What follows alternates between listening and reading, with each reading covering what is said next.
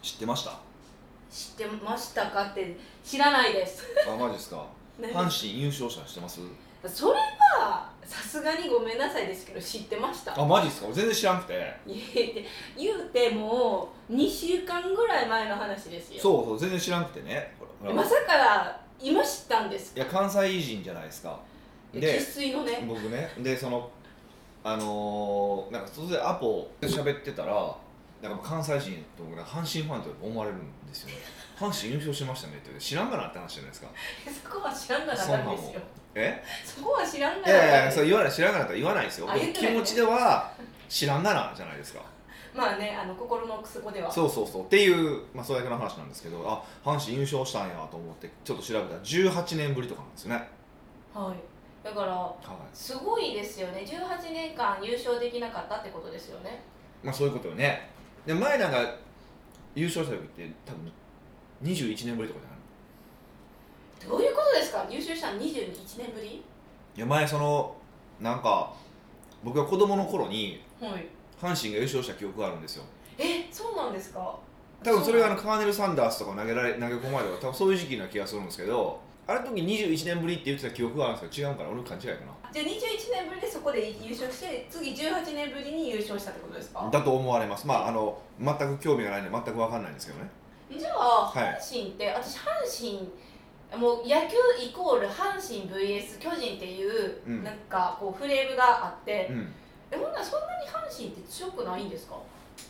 そうなっちゃうえちょっと待ってくださいこれもしかしてめちゃくちゃバッシング受けたらどうしようかな全く無意味な会話してるし2人とも知らん話をただ知らん話としてただやってるっていうすごいななんなんかわけのわかどらうんでもいい話かもしれないですよねそうそういやでもまあそうなんやなと思ってでなんか道頓堀とかもすごかったんでしょあー限界体制で警備員うんが、うん警察が、はあのーま守ってたんですけど、うんまあ、数人は飛んでましたよねこうもう昔みたいにむちゃむちゃじゃないかもしれないでいすなんかう高いとこは飛ばれへんから低いとこ飛んでたんですよねーん楽しそうやなと思っててか私あの警察そんなに人人を導入したのに飛ばせたんやって思ったんですよいやその場所じゃないみたいでいあちあつもの場所じゃないとこから飛んだみたいあそうなんだあうんそれはそ、え警察さんにごめんなさいですねそれはね仕方ないですよいやねまあ別別に勝手に飛び込んで勝手に死ぬの関係あらへんよくないあれな何を警戒してるの飛び降りることによってえやっぱそういう死ぬとか怪我とか第三影響みたいな感じじゃないです勝か手に死んでええやんと思ええ思わないですよ、そのマあジので処理もそうやしへん、うん、だってこう死んだら死んだらであの、メメディアじゃなくてなんか一般人とか匿名とかで警察は何やってるんだとかそういうなんかあれも来そうじゃないですかそうなんかなだってそんなねあんななんか1000人ぐらい投入したんでしょ警察をうん導入して税金疲れる勝手に一人二人死んだのを引き上げた方が安く上がるなと思ったんですよだってどうせアホの死体じゃないです かいやいやわからないえですどうでもええやんと思ってひどいえひどいひどいひどいやっぱその人の命は尊いんで うそんな首かしげないでください意味が分からへんそれそのそれよく言うじゃないですか人の命は尊いですか全然意味分かんないですよあれえ本ー、さんも人間なのにえ自分の命尊いって思いますか、当うん めっちゃ自信満々でうんって言ったじゃないえです自か分の命は尊いけど周りの命は尊くないですよえー、なんてまあこう命にあの優越って本来ないじゃないですでかないですかっていうそのそこから始まるじゃないですかもうだからないことを前提にしゃべるじゃないですかもう不思議で仕方がないんですよいや僕はそういえば家族とか、まあ、うちだ僕だったら多分家族、まあ、スタッフ、まあ、スタッフの家族あとお客さんお客さんの家族以外興味ないですよ、もうそれ以上は僕あまあ友達かとと友達の家族とか僕の関係があるその人とその次の人ぐらいしか興味がないからうーんそこまであのはっきり言えるのもすごいですよね一応ヒデさんってこう影響力ある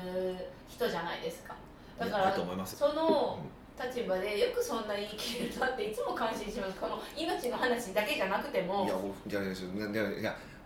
ほあの本音どうなんて話じゃないですかっ本音はどうなんですか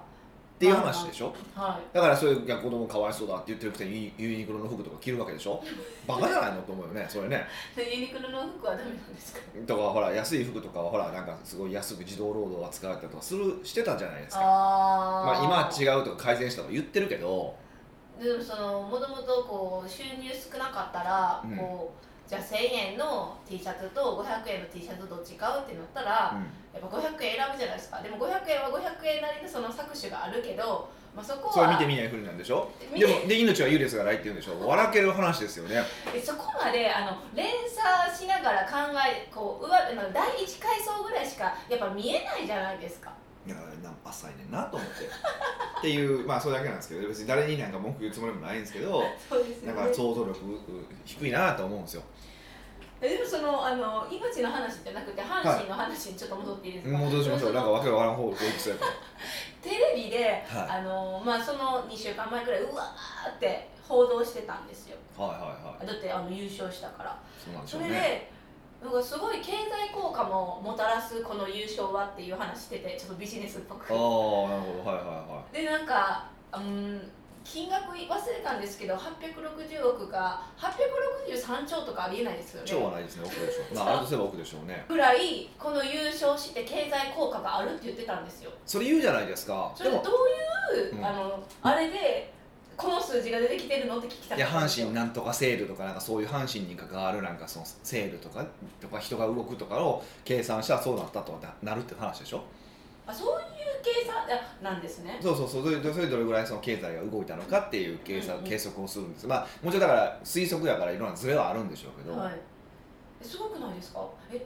この球団7球団があの優勝するだけで言ってたらおかしいんですよだけでこんなに経済が動くってどういうことって思っいたやんですそかれもでもね同じなんですよだって別に阪神が優勝せえへんくて例えばヤクルトが優勝したとしたらどうせヤクルトでセーブするわけでしょだからこっちで880動動くんですよ別にたまたま阪神なだけでいやそれすぐ言いたがるけどそれ別にどっちでも一緒やんって思うんですよただどどこかになな局地的になってるだけであだーからどこかが優勝したらすごく大きく経済効果があるっていうんなら分かりますようんうん比べた時にうんあだからそれ出せよと思う思わないですよ俺いつもあれ思うな不思議やなこいつ言ってるやつほんまどうでもええこと言ってるな中身ないなと思うんですよ俺でも阪神やったはいら知らないですよ、865億ぐらいではい例えばヤクルトやったら300億円とかやったとしたらですよ、えやったとしたら言ってほしいんですよじゃそれはその場合ではヤクルトは300億ですとやっ ぱりやっぱりしょぼいですまで言ってほしいわけですよちょっとねやっぱりヤクルトはしょぼかったですやっぱりしょぼいですみたいな感じのところまで言ってほしいわけ ですよいやいや刺されますよそえのアナウンサえーもうアナウンサーに罪がないだろうけどオリックスは100億でしたもっと低い ですもっとしょぼいですみたいなで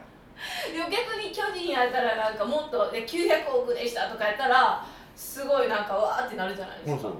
そこまで出せよってそれを知りたいねそれを知りたいねだってそこ出はないと知らないで出ないとただ動いただけになるからそのあその865億がすごいかすごくないかも分から分からへんややん日本ハムやったら北海わ北海道でバッてなるかもしれへんしっていう話だからだから関西のテレビ局が関西でこれぐらい経済効果がありますって言うならまた分かんねうんうんうんんそれを全国ニュースでなんかドヤ顔で言うとかだからもう意味が分からへんねん何を言ってんねんとそそれほどなんか阪神がすごかったって言いたかったこうこうストーリーを引き立てるためいにやまあそうなんですよだからあのそう分かってるんですよもうそういうそれ分かってんねんけど僕もややこしいそういうのもややこしいんでしょうねもういろいろそういうのこうはあって思うわけですよねいやもうはーって思いすぎ純粋に楽しんだらいいのにまあねえこのセールであやかりますかなんか買うとかあ買ったんですか特にでもそのあの次の日からうんえっと何でしたっけあそこの百貨店の名前忘れました阪神百貨店でしょ普通に考えたらあそうや、は とかセールがもう次の日から始まるって言ってからもう、もうその優勝が終わってすぐ並びましたみたいな人もいっぱいいたみたいでああすごいなってへえまあ金使う理由が欲しいんやもんねあそうなんか今までへそくり貯金をしてたのをおうおう今回のセールで使いますみたいなコメントもあっていやそれは食べとけばいいのにって まあ使い使うためのへそくりやからね、まあそう ですうよんね、、だからこここまででも熱狂できるのもすごくないですかあのヒデさんはそういうなんやろ熱狂するものない他人にね熱狂する感覚が全く分かんないんですよまた出てきたあれと同じでしょあの前ライブ行ってからこうしなんか悔しくないるやあれはそう議自論が分があこうじゃないな悔しいとかなんですけどそうスポーツですごい騒ぐ人いてるじゃん今ラグビーとかもやってるうんなんかバスケもやってるでしょ、とやってますでああいうのをなんかわーって言うじゃないですか、うん、でワールドカップ始まったね、にわかのやつがすごい俺に語るわけですよ にわかのやつが面倒くさいなと思いながらはいがなるんですよでああいうのを聞くといやお前ラグビーやってなかったんやんとううん何してんねんと思うしでしかも別に家族があそこでややってるわけじゃないでしょとあ選手として活躍してるわけではそなういと、はい、何を応援してんねんって思うんですよ応援ですよ いやえ何がっていうかそのいや知り合いじゃない人を応援する感覚が僕には分からないしでもうもう最後には「感動をありがとう」とか言われるでしそうょそうそうそうなんだろう感動はもらうものなのもうもうサブもうもうその時点でほら人生を主体的に生きてないなこいつらって思うわけですよいやいやもう一つのトークで人のこと思いすぎでしょ逆にちょっとあの思いが深いんいじゃやない気色悪いなってほもうああいうの見てるとすごい思うんですよどういう人生歩んだらそういう感覚になるんですか普通なんかあるでしょなんかこう自分とかやったらそのバレーボールしてたからバレーボールやったらなんか別にそこまでファンじゃないけど、うんやっぱちょっと気になるといやか自分がやってたから気になって見てますだってむ全然わかるんですよあ何もやってないやったこともないくせにはいなんか突然にわかでラグビーがなんかラグビーがさって語り始めるのが腹立つだからやってた人がこう言ってたりとかまあ昔から好きやってどうのこうのとかまだわかるんですけどもへうにわーかのやつがもう気持ち悪いんですよ喋っててえそんなん経験しひんかったらこう喋ったらあかんじゃないですけどなんかこう言うのみたいなのがいや言うなとは思わないけど俺を巻き込むなと思うしはいあこれまず俺を巻き込まんといてくれとでなんかしかもそうねその感動をありがとうみたいなそのなんかなんかこう与えてもらう感じがね、うんいやちょっと待てと、うんお前じゃあ人が頑張ってるの見る暇あったら頑張れよ自分がって思いませんマジだろ思うんですよ毎回厳しすぎやろええ厳しすぎるいやだけどそんなに自分一生懸命生きていきてなうん疲れたりするし挫折もあるしうん高齢する時もあるんですよだから自分じゃないパートの応援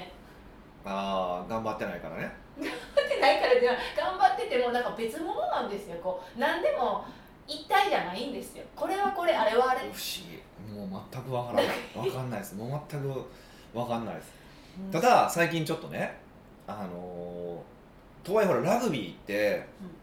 日本人ちっちゃいじゃないですか、まあが、最近大きくなってきてるとはいえやっぱ日本ラグビー全全体で見たらあやのっぱガタイがりがたいちっちゃゃいじゃないですか、でも割とそのええところまで行くじゃないですか、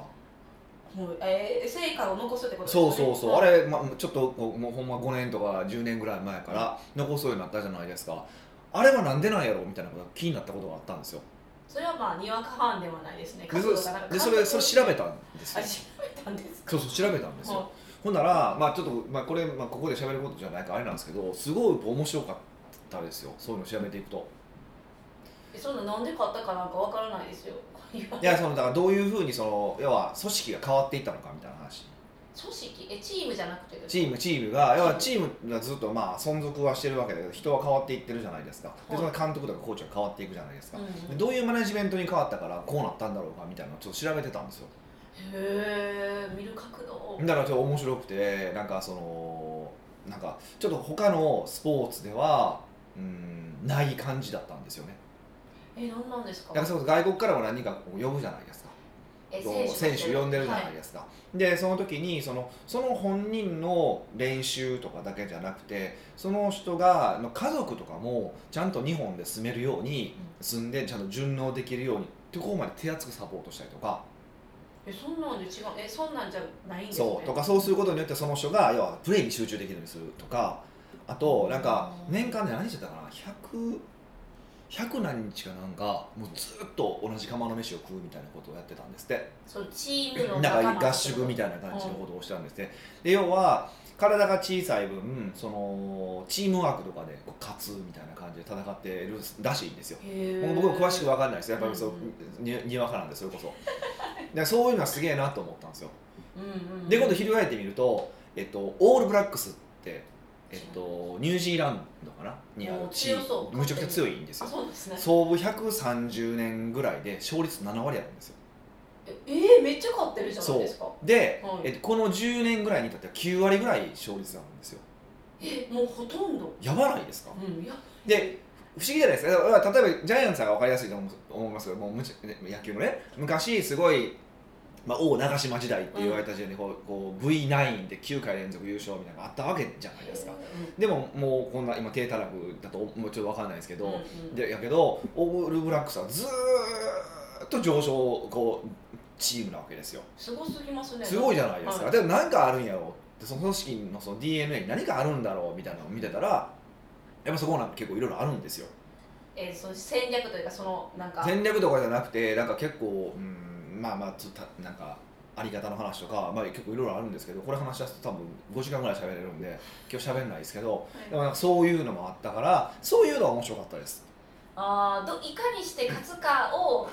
えるだからそうあのプレイヤーじゃなくてヒデさんはやっぱ考えることが好きなんでしょうねうんいやそそれとこれとはか応援するしない関係ないですからね別にオールブラックスそれでだから応援しようとは思わないですからね嘘やんそこで多分普通の人は感動してのめり込む、のめり込む人が多そうなんかあすごいこのチームってなんか調べとった愛着が湧いてうん知らずに応援してたみたいな、ああそれはないですねどういう切り分けわかんないですえもうあそうやってオールブラックスは勝ったんやへもえうすごいねと思ってこれをどうやったら自分の会社の組織に生かせるんだろうかとは思いましたけどもねだから本当に主体的に生きてるんです ねその他でうまくいってることをいかに自分にとどう取り組むかっていうのを考えてるってことですよいね、やで最も後にでもほんまにその家族のことを考えるっていうのはすごいあれやなと思いましたい素敵やそれはだからそれでそのしゅそのプレーに集中できるっていうのは仕事も同じやなと思ったんですよやっぱ家族の心配事があると、まあ、社長もそそのクライアントの社長もそうですけど、うんやっぱ家族にこうしゃこうねなんか揉め事とかあったりするとパフォーマンス落ちるじゃないですかまあね聞い取られますそうだからそこまでこ僕らがこうケアできるような存在だったらいいなと思うしスタッフもそういうふうになんか僕らもなんかできたらいいなっていうふうには思いましたけどどうやんねんって言ったら分かんないですけどねうんまあでもはいそうやって思ってから考えるだけでもちょっとずつ絶対変化はありますなよんかね変わりそうな気がするんですけどね、はい、うん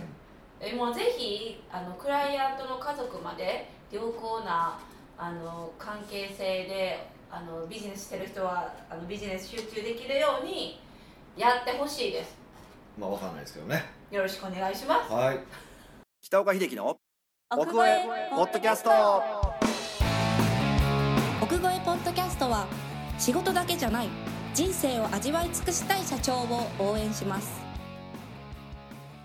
改めまして北岡ですいかですはい今回のご質問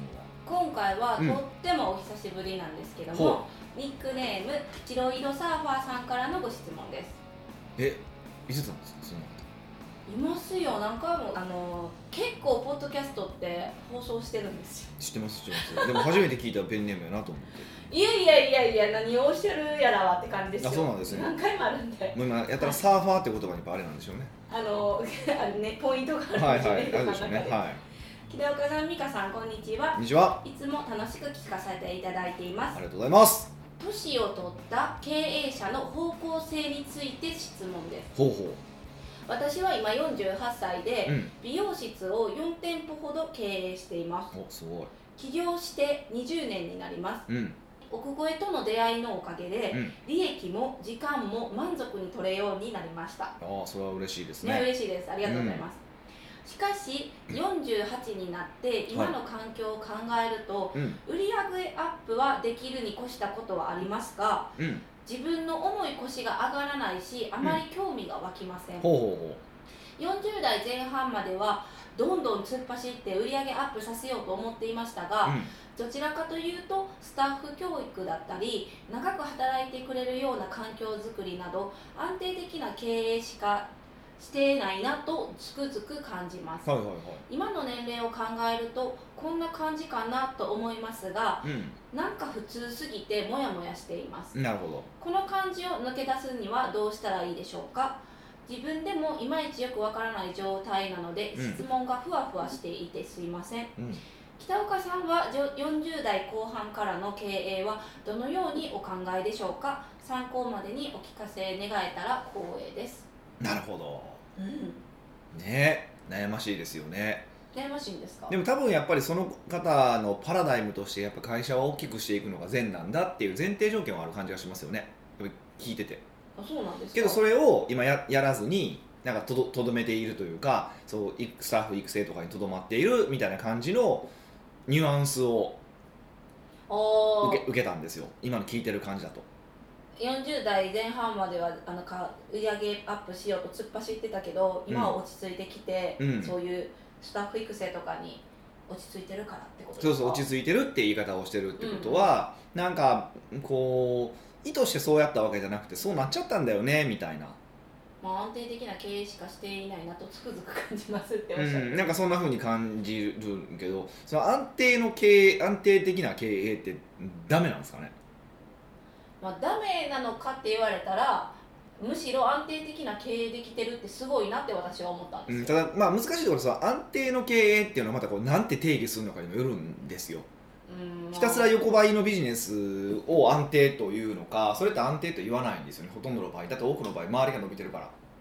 じゃあ何ですかあの横ばいだけど下がっていってるみたいなイメージそうそうそう周りから見たら沈んでるよねっていうことはありえるからだからそれがそのそそれを安定と言ってるのか分かんないんですけどどういうふうなどういう安定と定義してるか分かんないんですけどあのだから僕だった僕はいつもずっと言ってますけど1人当たり粗利をいくどれぐらい上げていくのかっていうことですよね一人当たりのあら会社会社が、はをにチャレンジをすべきであってかそう売り上げ会社の売り上げ上げるっていうよりは、いおうんー、欲しい収入が得られているのであればそっちにフォーカスした方が絶対いいよねっていうのはありますよねじゃあ結果なんか売り上げも上がっていくみたいな感じまあ、上あがることもありますよねっていう感じですよねだから、うんそもそも何がしたいのかっていうことはでも見えないんですね大きくししなんかなんていうの大きくしてきたし大きくするのがいいいいと思ってるんだけどお思ってるんだけど今とどまっちゃってるんですよっていうなんか文章のニュアンスだけだったらですよこれちょっと本当の話聞いてみないと分かんないんですけど、うんうんっんていうのがああるんですよ。はいだから多分やっぱそこの価値観がすごい色濃く多分本人もしかしたら意識してないレベルかもしれませんけどこの文面では多分そうなんですよそういう価値観がやっぱり出てるのは丸らしいじゃないですかうんうんうん客観客観的に見れば、うんだから多分そもそも自分が何したいのかっていうのはもう一回掘った方がいいですよねどういう経営をしたいかってことですかそうでまあ一般的に言うとね、はい一般的に言うとやっぱりうーんプレイヤーとして全開なのって、まあ、35から40なんですよねんプレイヤーとしてプレイヤーとしてこうガーって動くべきとこ時ってでやっぱりそう40超えてきたら何をしないといけないと更新を育成するとかやっぱそういう方にたい行くっていうのがまあなんていうか社会としてのあり方というかじゃないですか自分ががせいいつまでも先頭に立ってっていうのは、まあ、ある意味邪魔なわけじゃないですかあもう自分がやっちゃうからそうだから芸能界で言ったらさんまさんとか直美さんとか邪魔なわけじゃないですか若手からすればあそこがいかいいなくなったそらもっうとワクワクもっと開くんじゃねえか回って思うじゃないですすしか、はいまあ多分そんなことありえないと思うんですけどま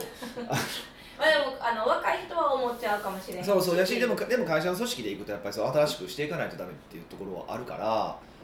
どうんで世代交代みたいおなそう世代交代していかないといけないからやっぱ育てる方向に行くってこと自体間違ってないと思うんですよはだから僕本能的には多分その正しい方向に行ってる感じはするんですよそうなってるっていう方向にはで実際体も大きくなってくるしねいうんやっぱ40歳、まあ、30代の時みたいな体動くは動きはしないからはい人ってだからそういう意味で方向は正しいんだと思うんですけどねうんうんでもまあただ人生で何を成し遂げたいのかとかうんどう生きたいのかとかっていうのを考えるべき時に生きてるんじゃないのかなと思いますよねへでそれに基づいてじゃあ例えばその会社をもっと大きくしないといけないえニュースを大きくしないといけないって思うのかいやでも実はその今やりたいことって今の希望感でできるってことなのかもしれないしうんなんかそれはちょっとそっちが目的が分かんないと分かんないですよねあー人生の目的を決めた方がいいですねどっちかというと仕事の目的じゃなくてへええそれはもうシュレイフサーファーさんが4店舗経営してまああのー満足な感じであの経営も成り立ってると思うんですよ今はいはいはい別にそのは頑張らなきゃいけないってわい、うけん、じゃそうないですかね、ら、はい、食えるからね多分その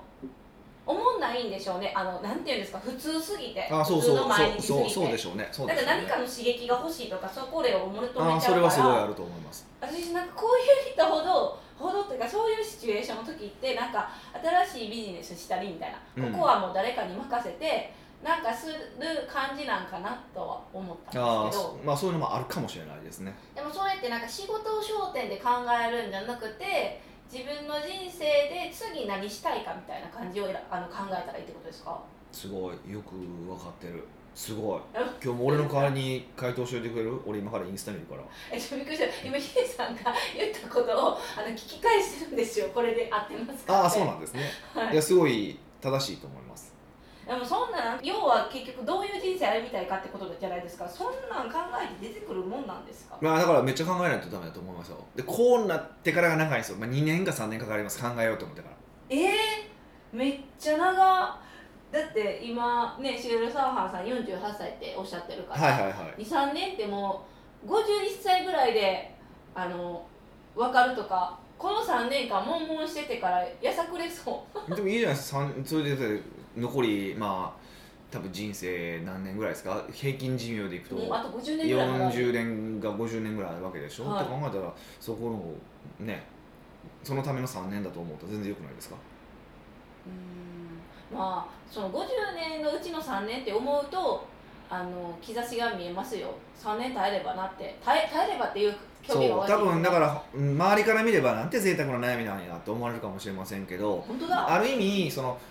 日常生活の思い悩むより自分の存在意義について悩むから悩みについて深いと思うんですそっちの方は結構辛いんですよ哲学的うんやっぱりねだから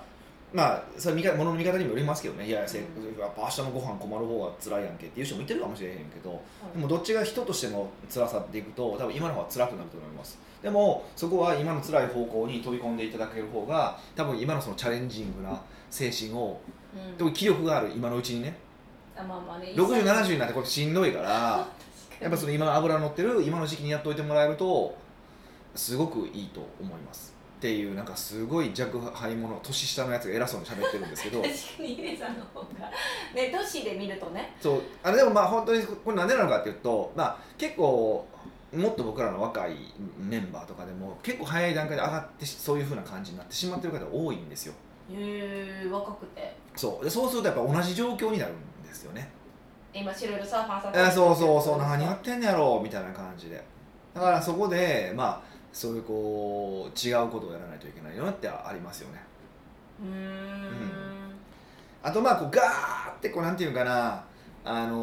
のー会社を大きくしていくのってすごいアドレナリンが出るんですよねうんよしこなんか楽しいしもうなんかやってるよみたいそうなそうそうだから別でアドレナリンでアドレナリンが出ることをやった方がいいと思いますよえまあアドレナウリェンはあれイクにサーフィンとかあれまあでもそれも正しいと思うけどだから中やっぱりね中毒になってるんでみんな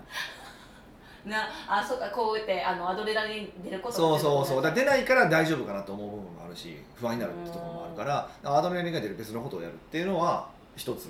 あんのうんすごくいいことだと思いますようんえじゃあ自分の人これからの人生どうしたいのか考えるのとまあそのえあのい同時並行でアドレナリン出ることをまた他でなんか探してみてくださいじゃないですか、はいはただでも私前者の方ですごい気になるのがい、うん、でこのポッドキャスト聞いてなるほどって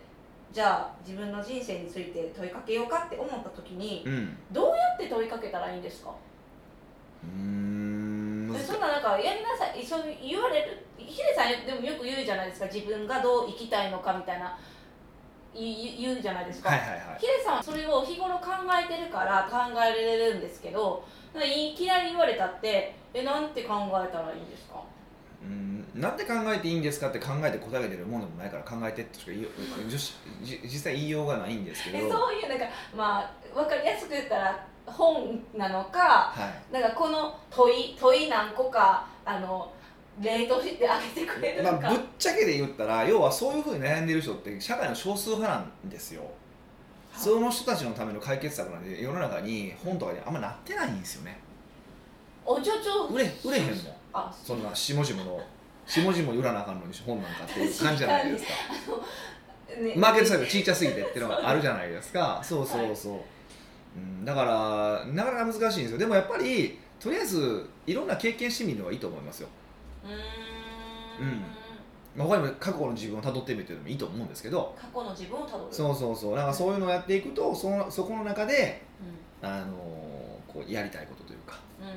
うんあのあこういうこと好きやってんなとか実はその仕事でにかまけてて実はこういうことやりたいと思ってたなって思うことを思い出したりとか、うんうんうん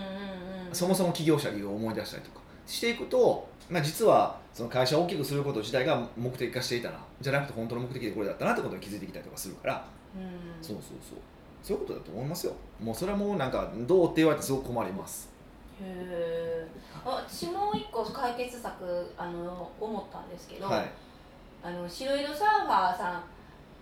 私たちに会いに来てって思いました なるほどそこはなんか普通に聞いてくれるんですねなんでやねんとかじゃないんですねまあまあまああのお金さえ払ってもらえれば いやいやいやでまあでもそのチャンスがこの来まあまあ今10、えっと9月末かななんですけどその来年ヒデさんの誕生日会もするしあの奥越えでなんか商商品売ってる時になんかこうまあでもそこで話して解決する話はないんやけどね絵をねだからそこでプライベートクラブとかに来てもらってもうずーっとこうそれについて考えつ毎月毎月考えてもらうとかだったらありえるんだと思うんですけどそうそうそうそうそのなんか矢先としてみたいなその矢先としてなんか矢言葉がおかしいけどねなんか えねそのいきなり来れないから、なるほこどうねあの久しぶりえだいぶだからお見かけあ会うとしたらすごいお久しぶりだから、うんちょっと鳴らしていただいてヒデさんにも会うのもそうですけど、まあ、お客さんとかもいらっしゃるからそういうところでねあのお話ししたらこう同じ仲間いるかもしれへんし、まあ結構い結構いますよ、ほんまはいいますいますしだから一回お金パッと使ってみるとかまあいろいろやりかやりようはあると思うんですけどはいそうなんですよ楽しいからぜひ会いに来てくださいが3つ目の解決方法ですなるほど、はい、で来年の1月27日は今すぐブロックしてくださいなるほどという感じですはいはい奥越ポッドキャストではビジネスの質問から個人的な質問まで幅広い質問をお待ちしております質問を採用された方には素敵なプレゼントを差し上げておりますので質問フォームよりお問い合わせくださいはいというわけでまた来週お会いしましょう